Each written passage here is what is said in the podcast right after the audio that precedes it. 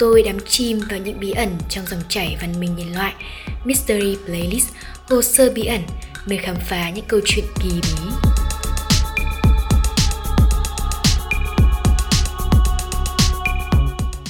Chào mừng đến với Mystery Playlist, hồ sơ bí ẩn.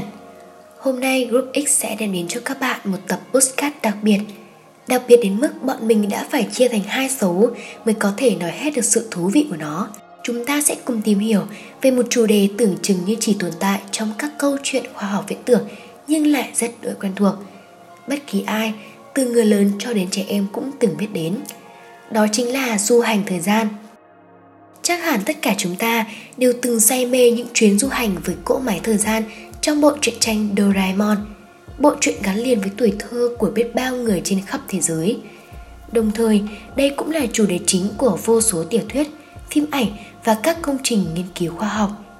Nhiều người có thể cho rằng du hành thời gian chỉ là mơ mộng viển vông, thế nhưng nó đã, đang và sẽ luôn là một câu hỏi ngỏ, một lĩnh vực với những bí ẩn mà các nhà khoa học đang cố gắng khai phá mỗi ngày. Rốt cuộc, con người có thể du hành thời gian hay không? Các nhà khoa học nói gì về hiện tượng này? Tập podcast này sẽ giúp bạn lý giải những thắc mắc đó.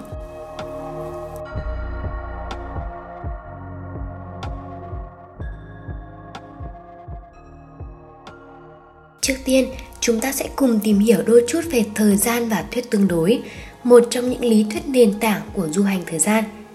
Người xưa thường quan niệm rằng thời gian như một mũi tên, luôn bay đi theo đường thẳng, luôn giữ một vận tốc nhất định, luôn là một hằng số của vũ trụ.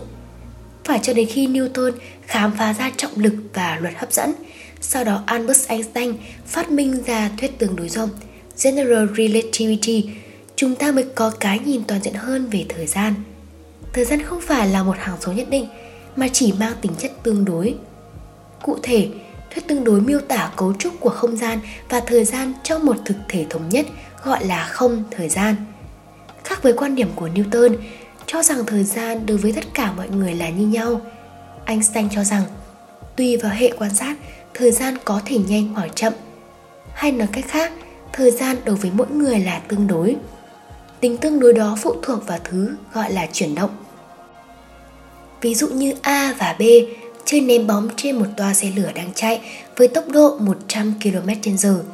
Đối với A và B, do cùng ở trên một hệ quan sát với toa xe nên tốc độ của quả bóng là bình thường, chả khác gì khi họ chơi trên sân bóng cả.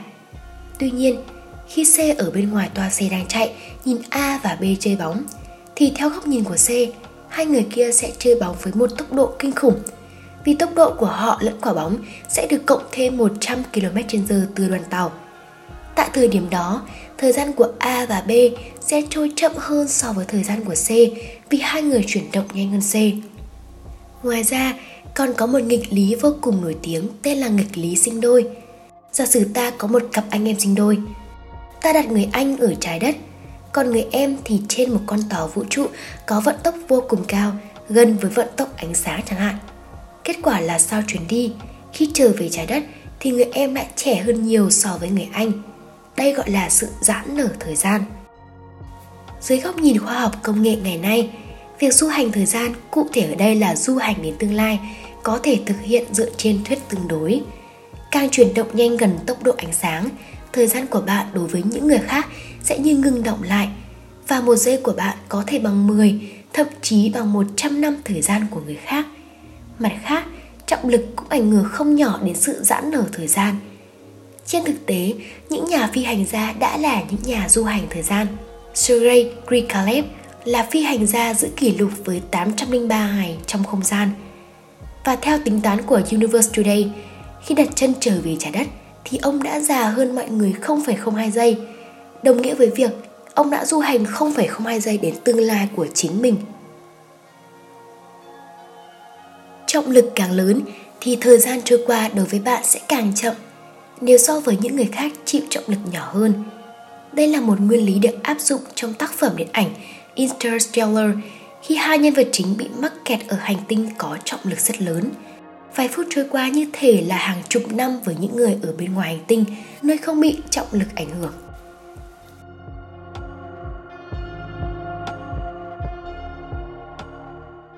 Đó là lý thuyết về du hành thời gian. Vậy còn du hành ngược về quá khứ thì sao? Đây mới thực là bài toán hóc búa mà giới khoa học hiện nay vẫn đang tìm lời giải đáp. Dựa vào vật lý và khoa học lượng tử, chúng ta sẽ có hai cách thức tiếp cận để hiện thực hóa việc trở về quá khứ. Cách thức đầu tiên liên quan đến vận tốc. Để nhìn thấy một hành tinh, chúng ta cần phải thấy ánh sáng của hành tinh đó. Ánh sáng mặt trời mất 8 phút 20 giây để đến được hành tinh của chúng ta. Đến đây, bạn có nhận ra chưa?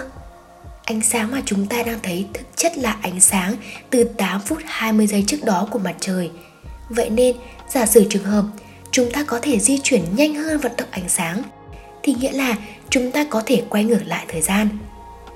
Ví dụ ánh sáng một hành tinh mất 1 triệu năm để đến trái đất, nhưng chúng ta du hành đến hành tinh đó chỉ trong 500.000 năm, thì nghĩa là khi đến hành tinh ấy, chúng ta đã quay ngược lại quá khứ 500.000 năm trước.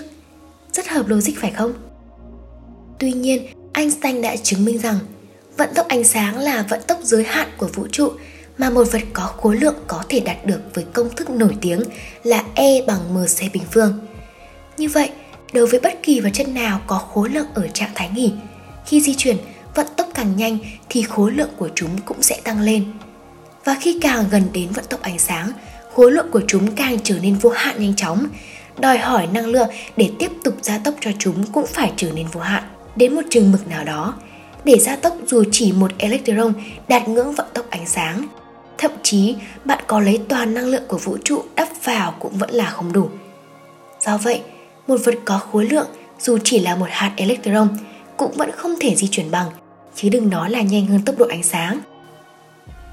Đến đây, chúng ta sẽ phải xét đến cách tiếp cận thứ hai, đó là du hành thời gian thông qua wormhole, hay còn được gọi là hố sâu hoặc hố run. Trong vật lý, hố sâu là một cấu trúc đặc biệt khi không gian và thời gian bị uốn cong, nối thông từ một vùng không thời gian này đến vùng không thời gian khác và đôi khi vật chất đi từ vùng này sang vùng kia bằng cách chui qua hố này. Nói một cách đơn giản, để đi từ điểm này đến điểm khác cách nửa vòng trái đất, bạn sẽ phải đi cả một chặng đường vòng rất dài. Tuy nhiên, nếu đục một hố thông qua tâm trái đất đến thẳng ngay điểm cần đến, bạn sẽ tiết kiệm được thời gian và quãng đường đi đáng kể đó hay như trong bộ truyện Doraemon, lấy tờ giấy gấp lại và đục thủng một lỗ. Nó chính là hình ảnh tượng trưng cho hố sâu đấy. Như vậy, bạn có thể đi ngược thời gian hay thậm chí là đi đến các chiều của thế giới, vũ trụ khác nhau nếu chu qua một hố sâu. Tuy nhiên, nhà vật lý học thiên tài Stephen Hawking đã từng đưa ra phỏng đoán về sự bảo vệ của dòng thời gian. Nghĩa là luôn có một luật lệ trong vật lý ngăn cản thực hiện việc du hành ngược thời gian – nhưng rất nhiều nhà khoa học lượng tử không đồng ý với nhận định đó.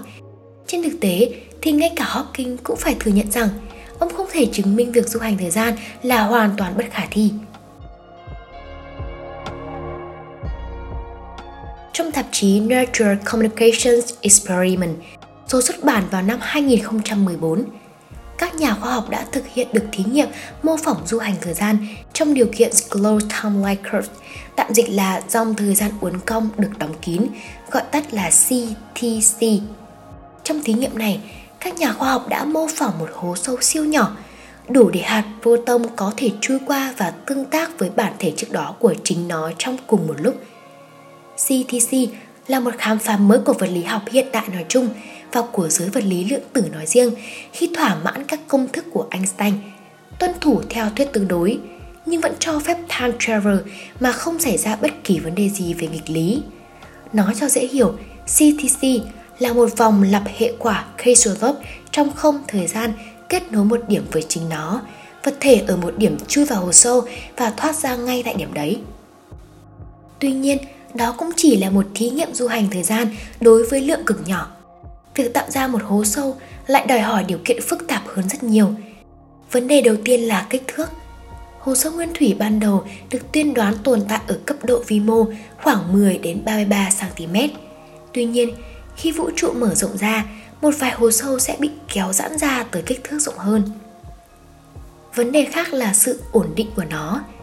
Các hồ sâu theo thuyết tương đối sẽ không có tác dụng gì đối với việc du hành thời gian vì chúng sụp đổ quá nhanh giáo sư vật lý lý thuyết Stephen Hurst của Đại học Oregon cho biết ta sẽ cần một vài loại vật chất lạ để ổn định hồ sâu và những vật chất đó chưa chắc đã tồn tại trong vũ trụ.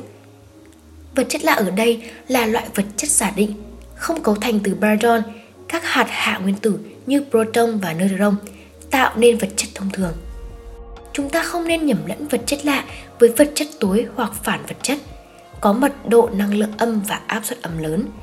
Vật chất như vậy chỉ có thể quan sát được thông qua biểu hiện của trạng thái chân không xác định như là một phần của lý thuyết trường lượng tử. Nếu một hồ sâu chứa đủ lượng vật chất lạ, dù tự có hay được tác nhân bên ngoài thêm vào, thì theo lý thuyết có thể sử dụng hồ sâu này để gửi thông tin hoặc đưa hành khách đi xuyên qua không thời gian. Nếu một hồ sâu chứa đủ lượng vật chất lạ, dù tự có hay được tác nhân bên ngoài thêm vào, thì theo lý thuyết có thể sử dụng hồ sâu này để gửi thông tin hoặc đưa hành khách đi xuyên qua không thời gian. Thật không may, việc con người du hành xuyên qua những đường hầm không thời gian này có lẽ là một thử thách lớn. Việc thêm vật chất lạ vào trong hồ sâu có thể làm ổn định nó tới mức độ hành khách con người có thể du hành xuyên qua nó an toàn.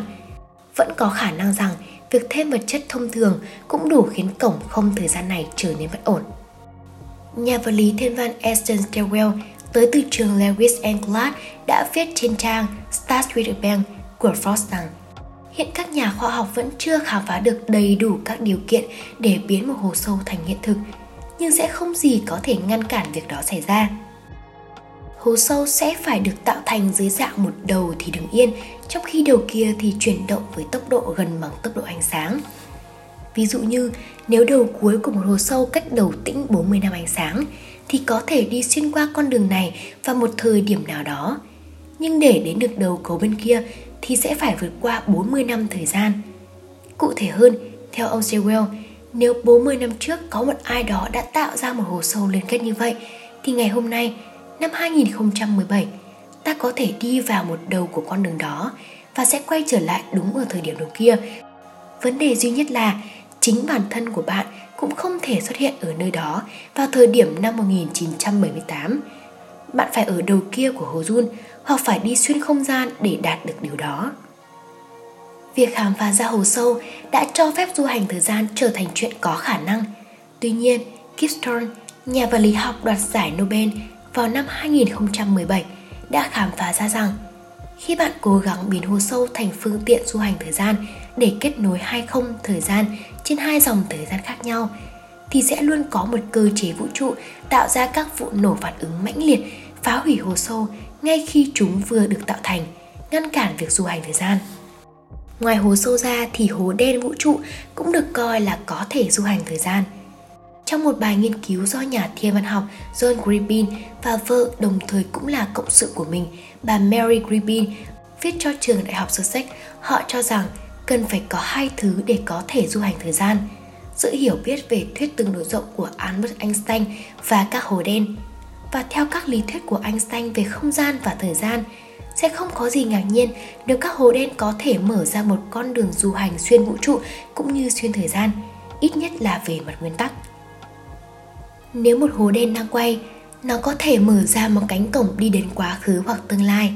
Theo như nghiên cứu này đề cập, trong những năm 1960, nhà toán học Riker tới từ New Zealand cho thấy rằng mọi thứ đều sẽ khác đi khi qua một hố đen đang quay một điểm kỳ dị vẫn luôn hình thành nhưng nó sẽ ở dạng vòng tròn giống như một đồng tiền xu với một cái hố ở giữa. Và về nguyên tắc, ta có thể nhào vào một hố đen và đi xuyên qua vòng tròn đó rồi xuất hiện ở một nơi khác vào một thời điểm khác. Về mặt lý thuyết là vậy, nhưng trên thực tế khó có thể chế tạo ra phi thuyền có thể thoát được lực hút của hố đen. Muốn làm được điều này, phi thuyền phải có vận tốc nhanh hơn vận tốc ánh sáng – năng lượng tiêu thụ có thể lớn ngang việc đốt cháy cả một thiên hà.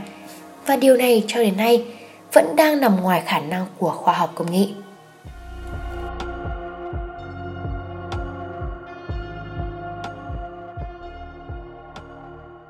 Đó là cách nhìn nhận về du hành thời gian qua lăng kính lý giải của các nhà khoa học. Theo đó, chúng ta có thể du hành thời gian khi mà khoa học phát triển cao hơn nữa. Tuy nhiên, vẫn tồn tại những nghịch lý du hành thời gian mà nghe xong mình tin chắc rằng các bạn sẽ phải băn khoăn và xoắn não hơn rất nhiều về vấn đề này đón chờ những nghịch lý và những trường hợp du hành thời gian kỳ lạ từng được ghi nhận trong lịch sử ở tập postcard tiếp theo nhé. Cảm ơn các bạn đã lắng nghe.